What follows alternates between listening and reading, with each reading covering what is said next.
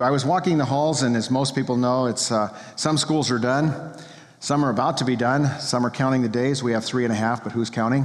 But I was walking the halls this week, and I ran across this. I don't know if you can see that. It is a pencil.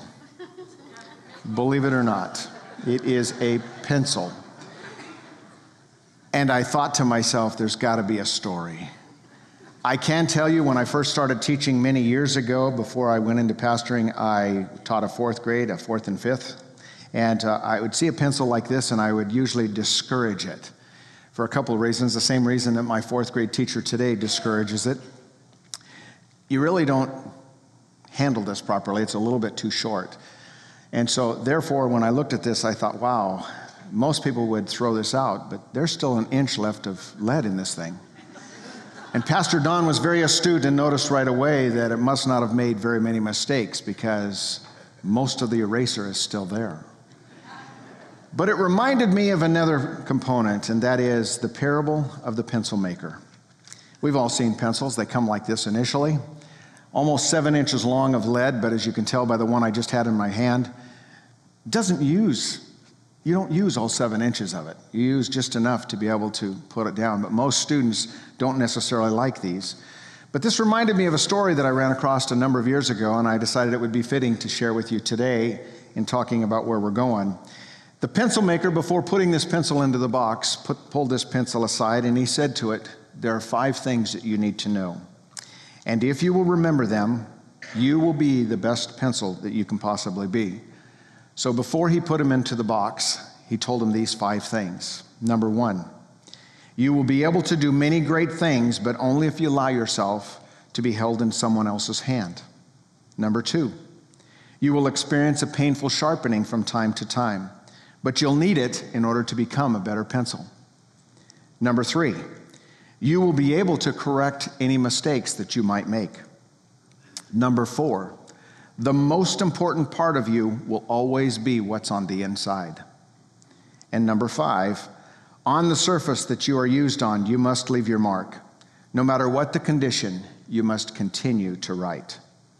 The pencil understood that and promised to remember and went into the box with purpose in its heart. Well, as you know, a parable is just a short story with a moral lesson or a spiritual application for us. And parables are those kind of things that Jesus spoke a lot of. And in fact, Luke's gospel talks about 33 of those parables.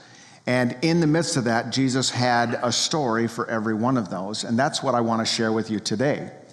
But let me set the stage just briefly, because I'm not going to talk about all 33 parables. I want to key in on one in Luke's Gospel, chapter 12, and it is in your notes. But the context is this Jesus is in the last month of his ministry the, the growing oppression that has come from the Pharisees has built to such magnitudes they don't know what to do with him. The crowds have gotten so large that they're literally falling all over each other to try to get to press into Jesus. And in the midst of that, Jesus is now telling, he's taking it up a notch with his disciples as well as with those that are around him. And he says, I have a story, a parable similar to that one that I want to share with you. Jesus is going to give some words of encouragement and warning. And I believe that they apply to us today. And so let's pick that up, and it's in your notes in Luke's Gospel, chapter, thir- uh, chapter 12, starting at verse 13. Someone in the crowd said to him, Teacher, tell my brother to divide the inheritance with me. And Jesus replied, Man, who appointed me a judge or an arbiter between you? Then he said to them, Watch out, be on your guard against all kinds of greed Life does not consist in the abundance of our possessions. That's a popular conception amongst our culture today that our life really exists by the amount of things that we have grown to pull together. And not even the amount, but sometimes the quality. Story is told of two men that are shipwrecked on an island. One started screaming and yelling to the top of his lungs and jumping all over, saying, We're going to die, we're going to die. There's no food, there's no water, we're going to die right here. The second man just propped himself up against a palm tree and drove the first one crazy. And he said, Don't you get it? Don't you understand? We're going to die. The second man replied, You don't understand. I make $100,000 a week.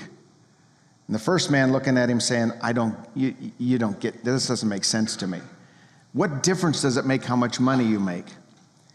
The first man, the second one then responded and said, You just don't get it. I make $100,000 a week and I tithe on that $100,000. My pastor will find me.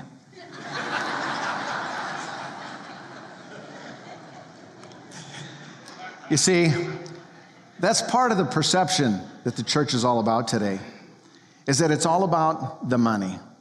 And we laugh at that because we somewhat relate to it. But I will tell you that life doesn't consist of the abundance of the things, nor should it be any different as to the way we treat one another or the way we should be treated. Whether you have more than I do does not matter. So, what it, does life really consist of? You know as well as I do. This morning is more of a reminder to you, and that is life consists of relationship. In fact, relationships are far more important than anything that we can pull together in our possessions.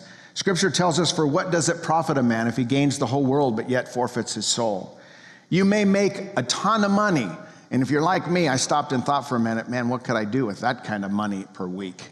You know, you started spending it. I know some of you are still there. Come with me, all right? But understand, and the rest of the story is I'll tell you, the, the man may have said his pastor would come find him, not because he ties, but because of relationship. See, you thought it was all about the money, and it's not. I will tell you, Jesus is making a key point here because here's what happens. In the midst of this crowd pressing in, and Jesus begins to teach a lesson, out of the blue, somebody hollers out to him and says, Teacher, Jesus, tell my brother to share the inheritance with me. Jesus recognizes right away that it's a much deeper issue than that. You see, the customary law of the, t- of the day, it's different than what you and I have. In fact, the, the law at that time said that sons were the only ones who had the right to inherit. And the first son in a family, when there was an inheritance, would get double the share of the family's estate. So suddenly somebody's pressing in and asking Jesus to settle a personal matter. I find it rather interesting that he presses in, and Jesus' response was, who am I that was appointed judge and arbiter between you? Well, you are the Son of God. You are Jesus of all people. You are the, the maker of the world. I mean, there is no one higher than that. So it's, it's kind of like going to whoever the supreme authority is in the place and saying, Would you please come settle this for me? Jesus doesn't even stop there. He basically goes on and he says, Now here's a warning. The question is is he talking to the man or is he talking to the crowd? I think he's talking to all of us. And here's what he said with the warning watch out. Be on your guard against all kinds of greed. Now, you can circle that word if you've got a pen or you, in, at least mentally in your, in your head. All kinds. I'm going to come back to that in just a minute. Because isn't there only one? No. But let's look for a minute. What does the word greed mean? All it means, basically, in the original Greek language, is it's a thirst for having more. Greed is a thirst for having more. Now, the caution here is that we would look at our motive. Pastor just finished a series talking about the will, the center of who we are, and then our heart and our mind, and how it all affects our, our, our, behaviors. And if you didn't get that series and haven't gone through that, it's great to be able to understand that. But our particular will is what shapes everything else. And what Jesus is saying is, let's keep our motives in check. Does that mean that I shouldn't want more of something? Well, it depends. Do you have a thirst for more? We need to provide for our own needs and for the needs of our family. In fact, that also is biblical. But we're being cautioned about how important it is to not have an appetite for too much more. That doesn't mean when we run out of something at the house and your wife says, Do we need to get more of something? It, that's not greedy, that's providing. Greed is when we take it a step farther. And why is it that we want more? Greed is not something that is just for those that are the rich, those that have an abundance. Greed is something that affects all of us. For Jesus himself said that we need to be careful of all kinds of greed. The prevailing view back then amongst the Jews was this that if you had an, an, awful lot of things, it pretty much meant that God blessed you, He was pleased with you.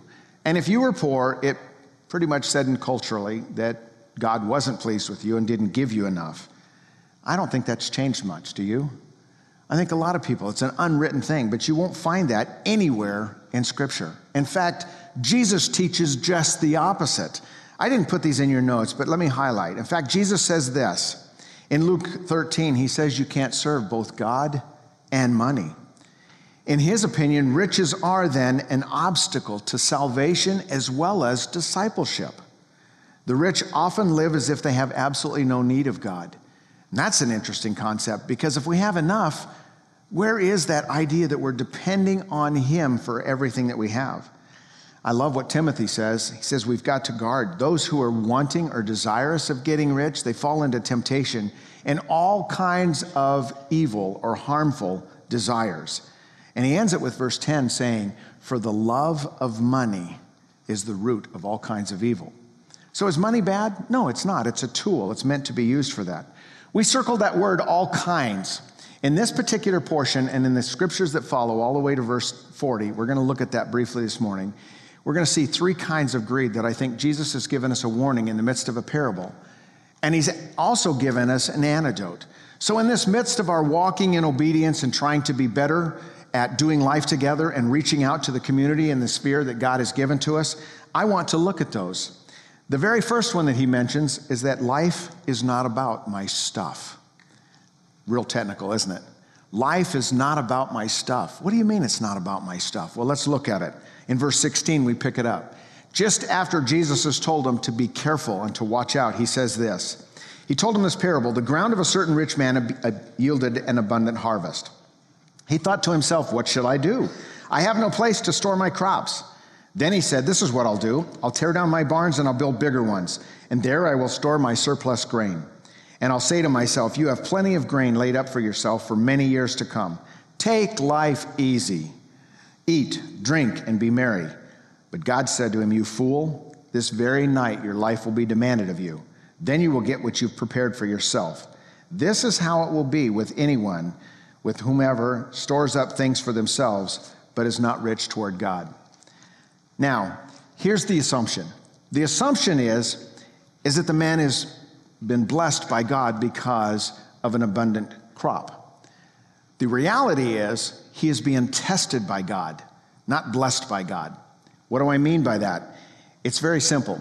What Jesus is making is an illustration and a point here is that here we've got somebody who immediately says, I am going to tear down what I currently have and I'm going to build something bigger just so that I can live on easy street. Greed is what set in, and Jesus knew that. When this man in the crowd said, Jesus, tell my brother to share the inheritance, he recognized that there was a greedy heart there. He wasn't pleased with the portion of inheritance that he already received, he wanted more of that. Jesus uses this as an opportunity to tell him this parable. Anytime that we start selfishly grasping at having more things, greed sets in. So don't think that greed is just for those that are wealthy, it's for all of us because he's telling us all to do that. But here's the other part.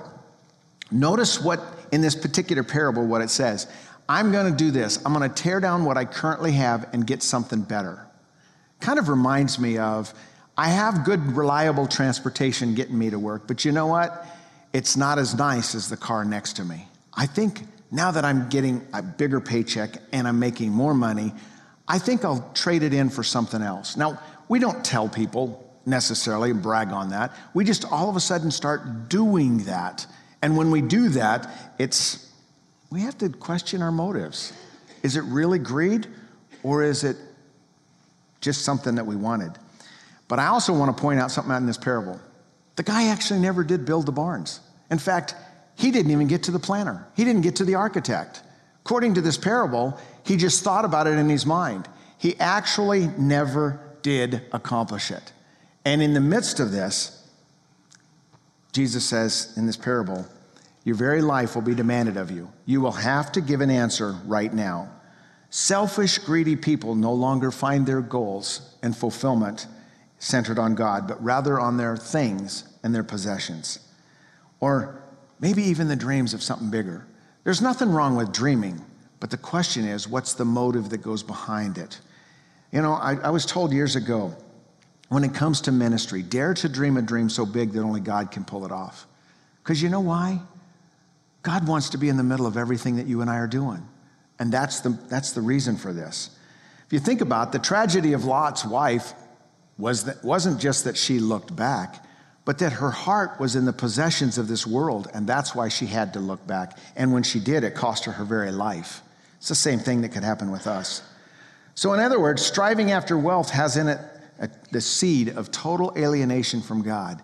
That's the lesson here. True riches of a follower of Jesus, I love this part, consists of faith and love in Him, and it expresses itself in self denial and following Jesus. Philippians 2, verses 3 through 5, basically says to make my joy complete by being like minded.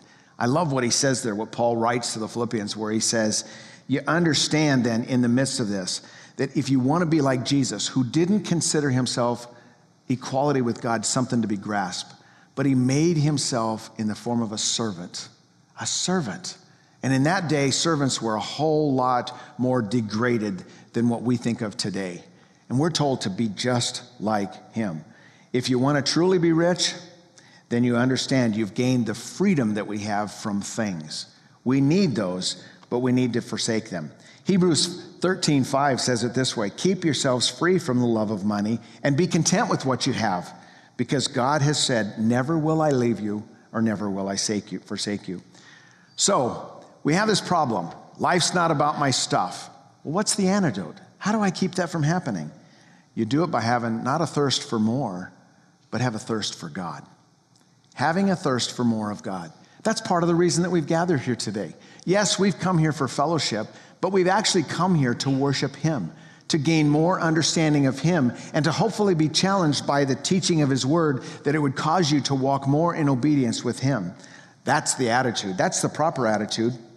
So I'm not asking you to get rid of your stuff.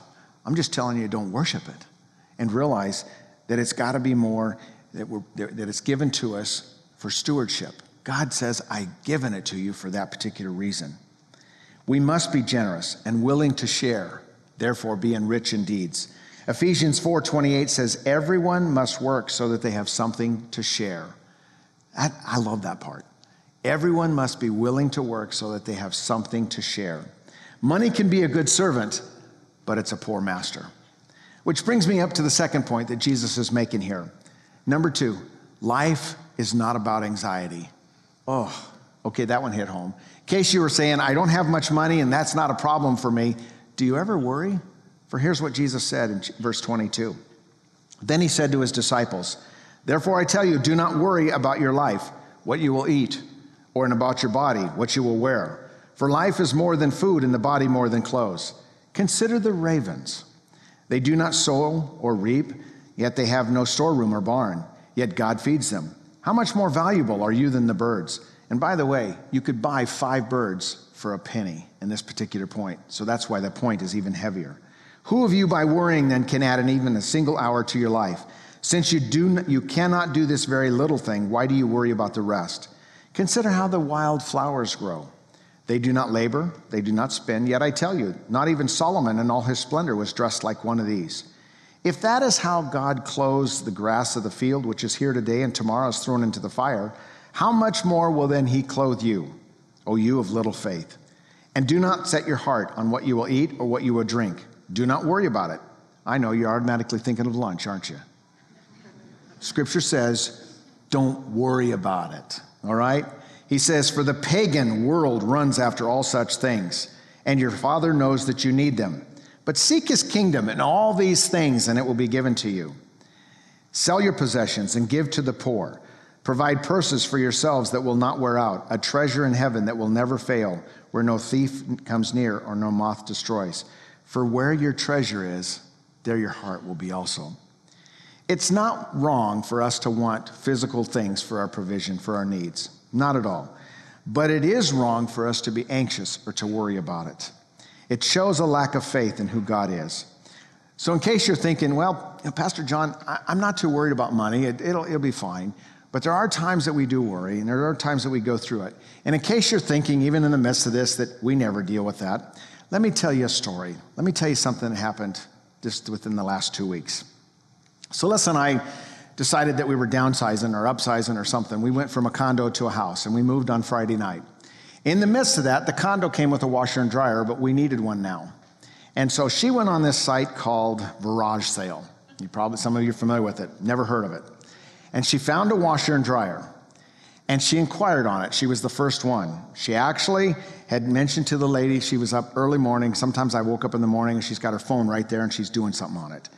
And at 7:56 in the morning, on uh, this lady responded, and she said, um, uh, "Can we come by and see it?" And the lady responded, and she said, "Yes."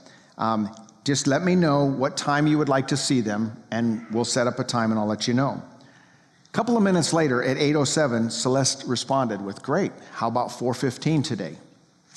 No response.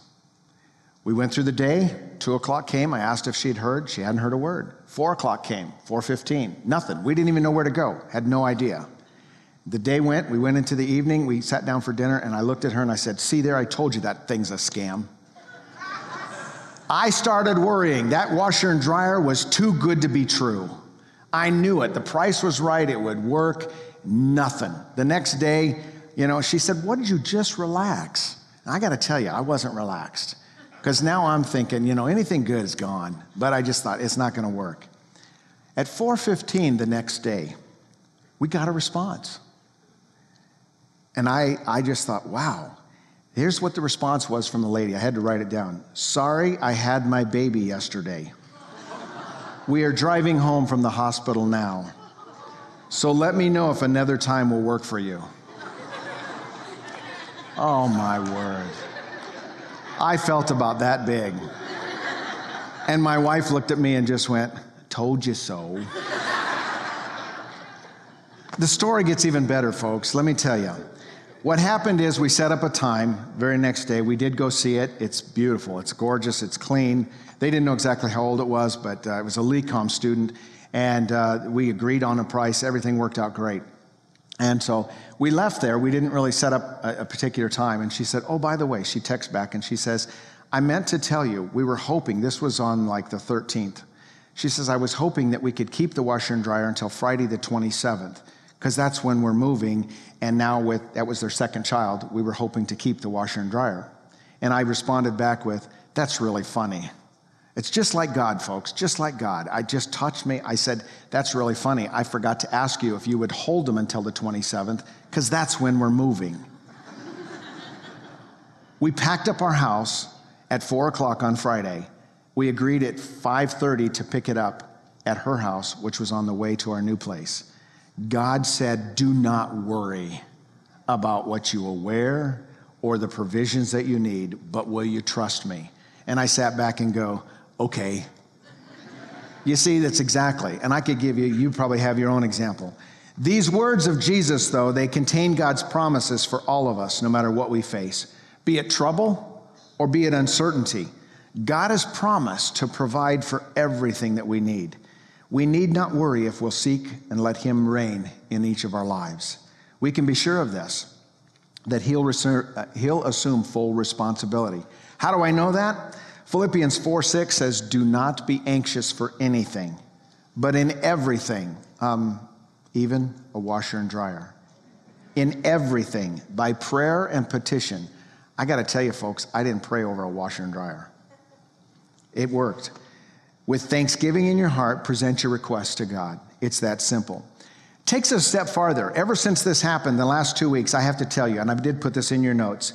Psalm 68, verse 19, look at what this says Praise be to the Lord, to God our Savior, who dare, daily bears up our burdens. I like that. I, I, also looked at it in a couple of other versions. Listen to this. In the English Standard Version, it says, Blessed be the Lord who daily bears us up. How is that awesome or what?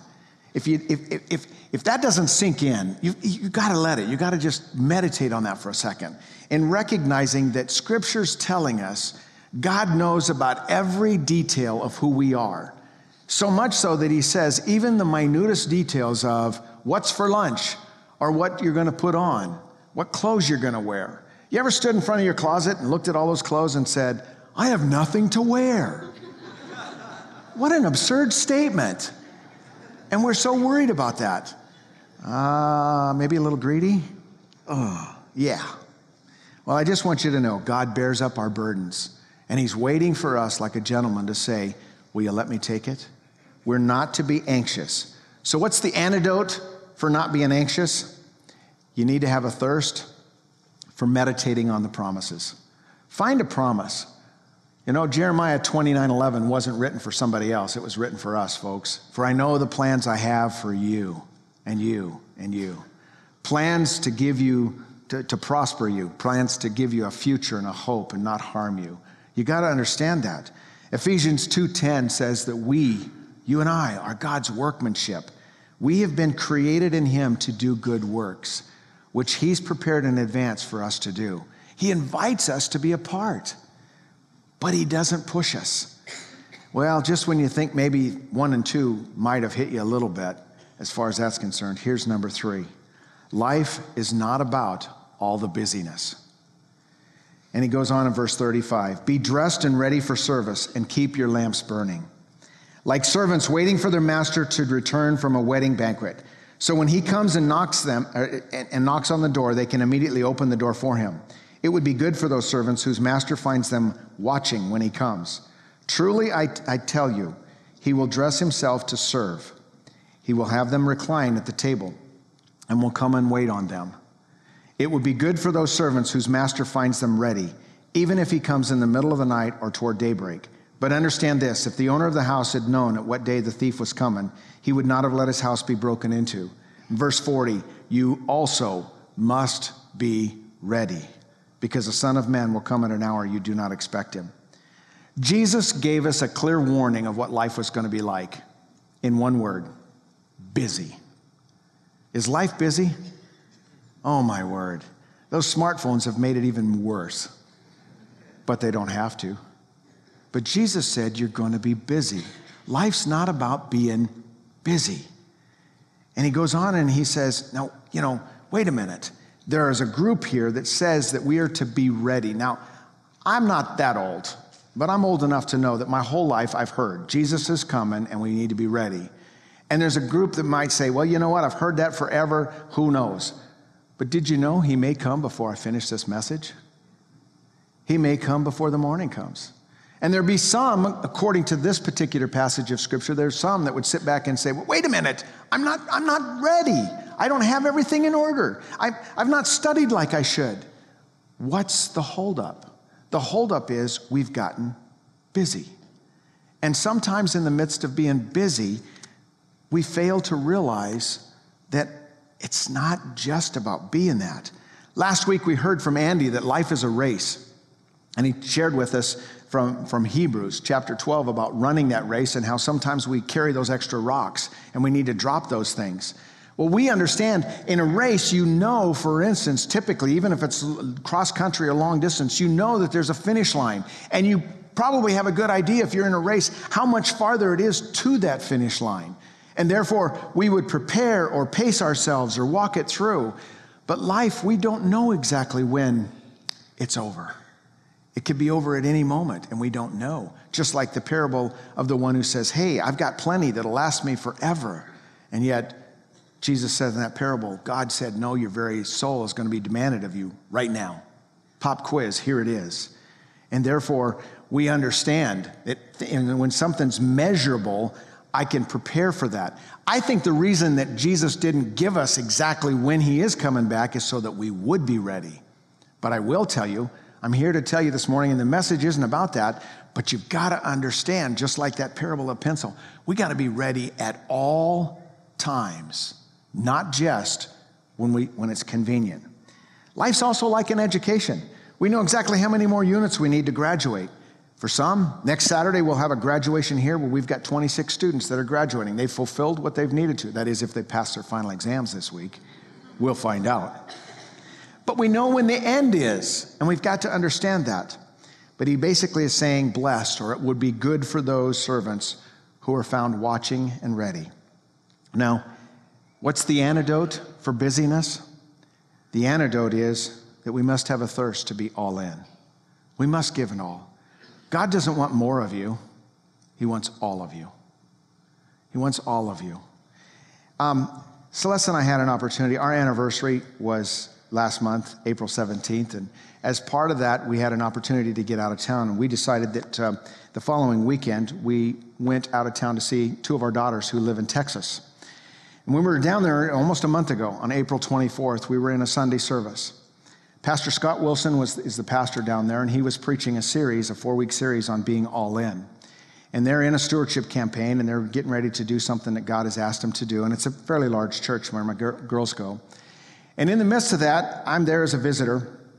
Pastor Scott challenges everybody not with to give a certain amount of money. They did have a goal that they were shooting for, but he was asking that everybody be all in. And when he said that, I felt like the Holy Spirit spoke to me as well as I'm sitting there thinking, I'm out of town.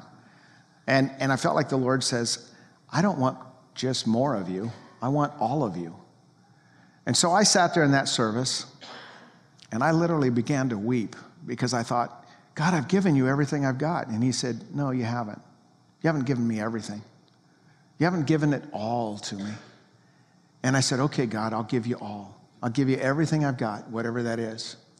Well, what I didn't realize is in that same service was a lady by the name of Candace. And uh, in the same church, in the same city, Waxahachie, Texas. And she did the same thing a housewife, 37 years old, mother of two. And she asked God, God, what is it you want me to do? I, I'm busy taking care of two small kids at home. How can I make an influence? How can I do life together? How can I share with those that are around me? But I'm willing to do whatever you want me to do. I'm all in.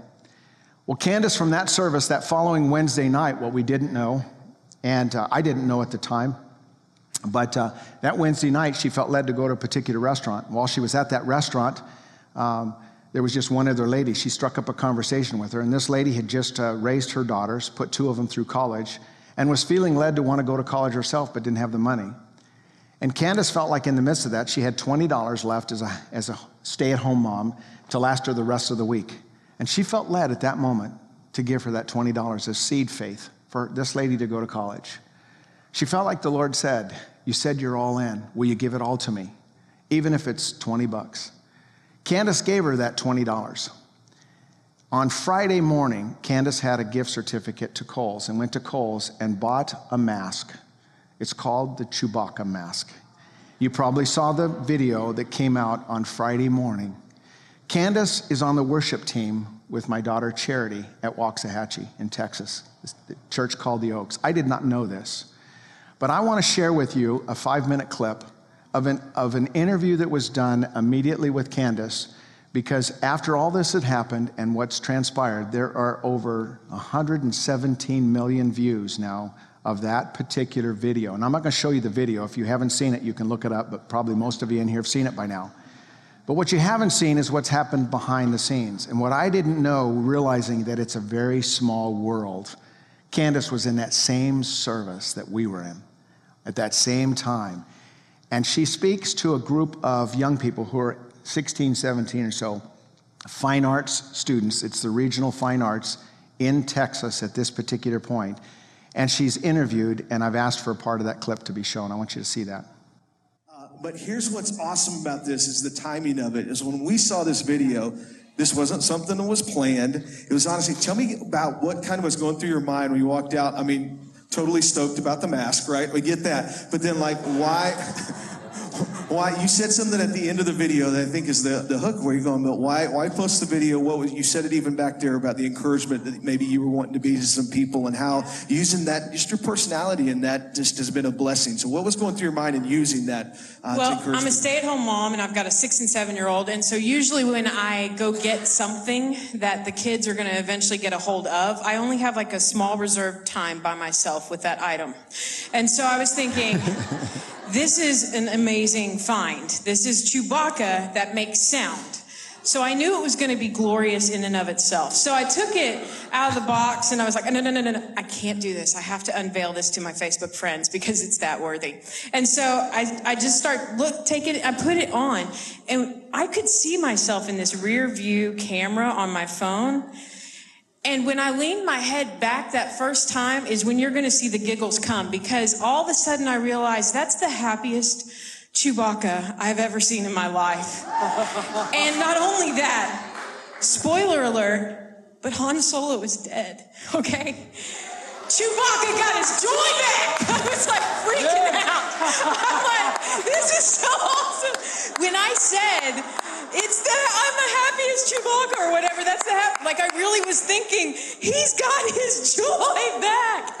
I felt like it was a win for Star Wars, for Chewbacca, for the whole world. And I was only talking to a dash iPhone, right? You know, so. Uh, but I saw my friends while I was doing it just commenting, oh, that's hilarious, hilarious. And because they were saying that and I'm seeing myself, I couldn't stop laughing. And I mean, I tried. I, there were things in my head like, you've got to pick up your kids in like 30 minutes, get it together. you are a grown woman. You just turned 37. There's people walking by. Take the mask off. You know, like all that's going on here. But but the joy was just, oh, you, well, y'all saw it. So, yeah. Couldn't stop. And you know what? And as the end, it, I just I just said it's the simple joys. Man, that made my whole day with nobody there. And apparently it made the whole world's day. So it's huge. Unbelievable. Unbelievable. So, one more thing, just another angle of this, and this is what's what's really cool. You said something backstage just a minute ago, and one of the reasons some of you moms and dads are going, "Hey, cool, awesome," but let's get to fine arts. Here's why we reached out to Candace and, and asked this question because the truth is, is these kids have incredible talents and gifts that they are maybe not making a video and sharing it with the world, or maybe you do. And it's just the same principle of taking what God has given inside of you and not just, you know, fun, incredibly contagious personality, but like I said, worship leader, and got incredible testimony of what God's doing. I love what you said even after the video, just in your, your, your house, just praying to God, give me, you know, the ability to use this platform.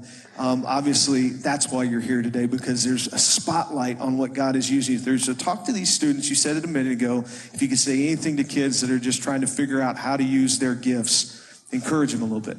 Okay, this is for y'all. I'm not going to talk with you now. All right. I mean, you can listen. We're still friends. Uh, I just really felt like if I was going to come to a room, like in the hype of this moment right now, and speak to myself at your age. When I was 16, I had a vision and a dream from the Lord about my future being used for His glory. I didn't understand the interpretation of it. I still, to this day, at 37 years old, try to figure that dream out.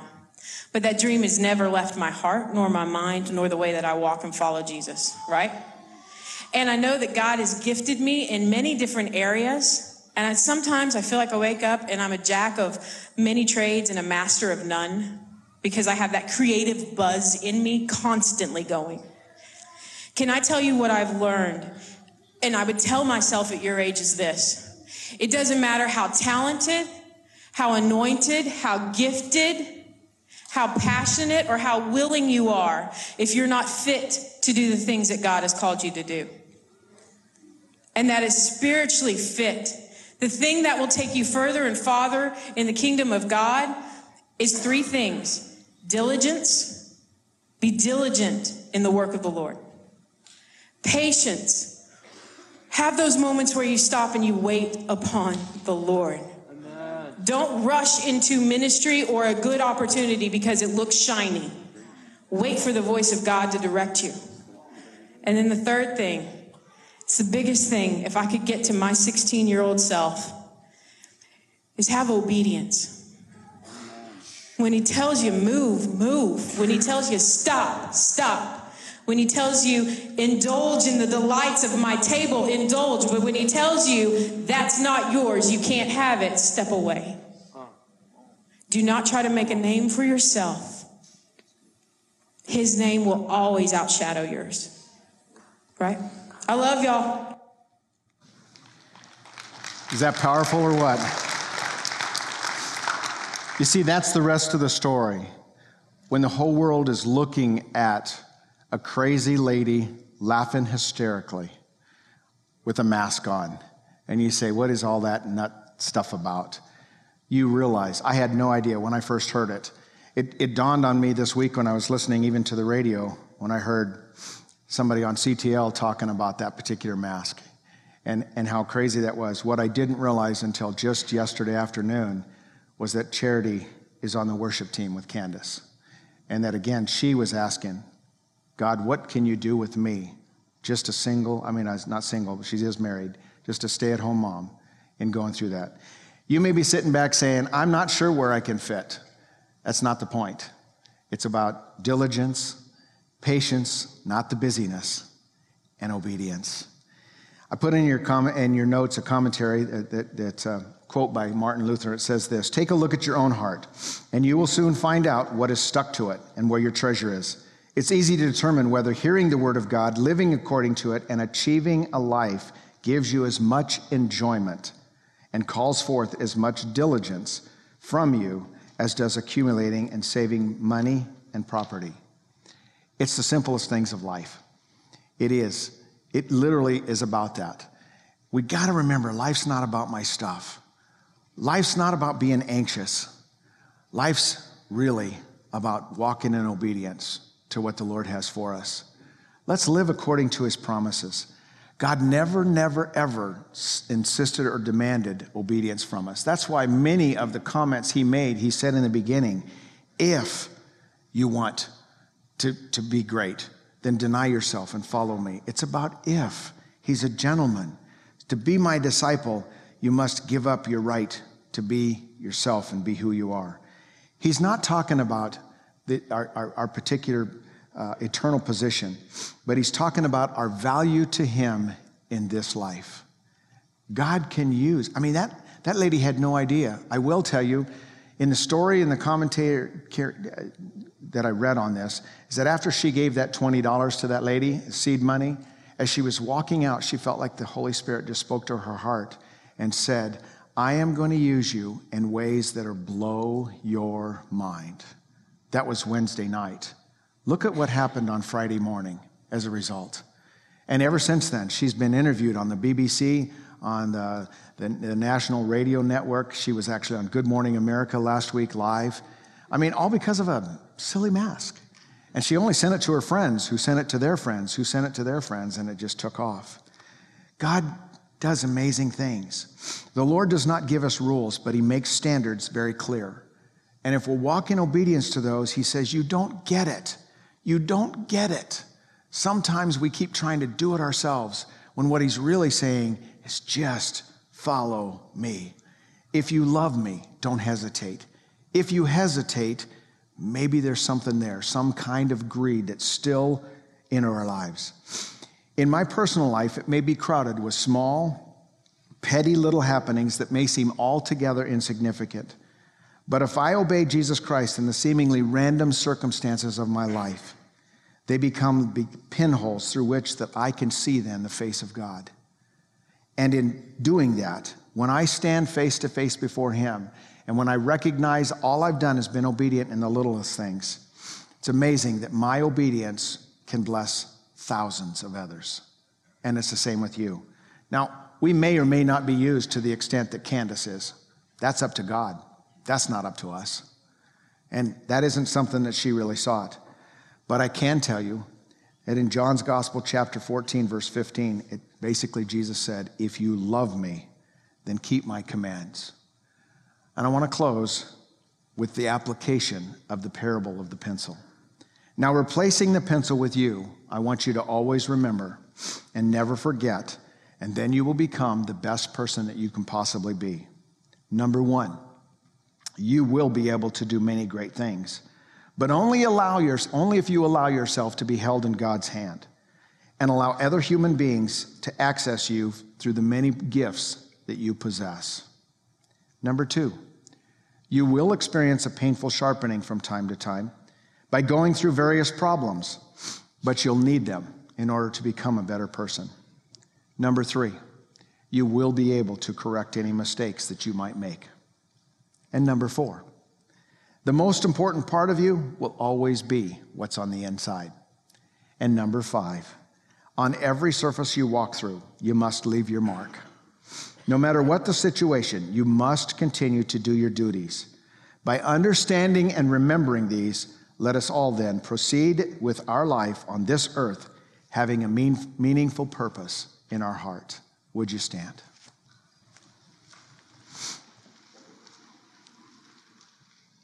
Father God, we pause now at the end of this to thank you. Thank you for the very reminder of the fact that you are in control and you are in charge. Lord, we yield ourselves to you. We are all in. I give you every part of who I am. And I challenge these people this morning, Lord, to do the very same thing, to recognize that we just don't hold back because when we give it all to you, you have great things planned. You are at work in this world and you're inviting us to be a part of it. And so I ask now, Lord, that your blessing would go bef- with us, go before us, and may we once again rise up to meet the challenge. Not that we do it on our own, but that we are warned of three different types of greed that can set in our hearts. And thank you for the antidote to be able to combat each of those. So may we walk out of here today in obedience to you. For that will give you praise in Jesus' name. And if you're in agreement, say amen. Have a blessed week.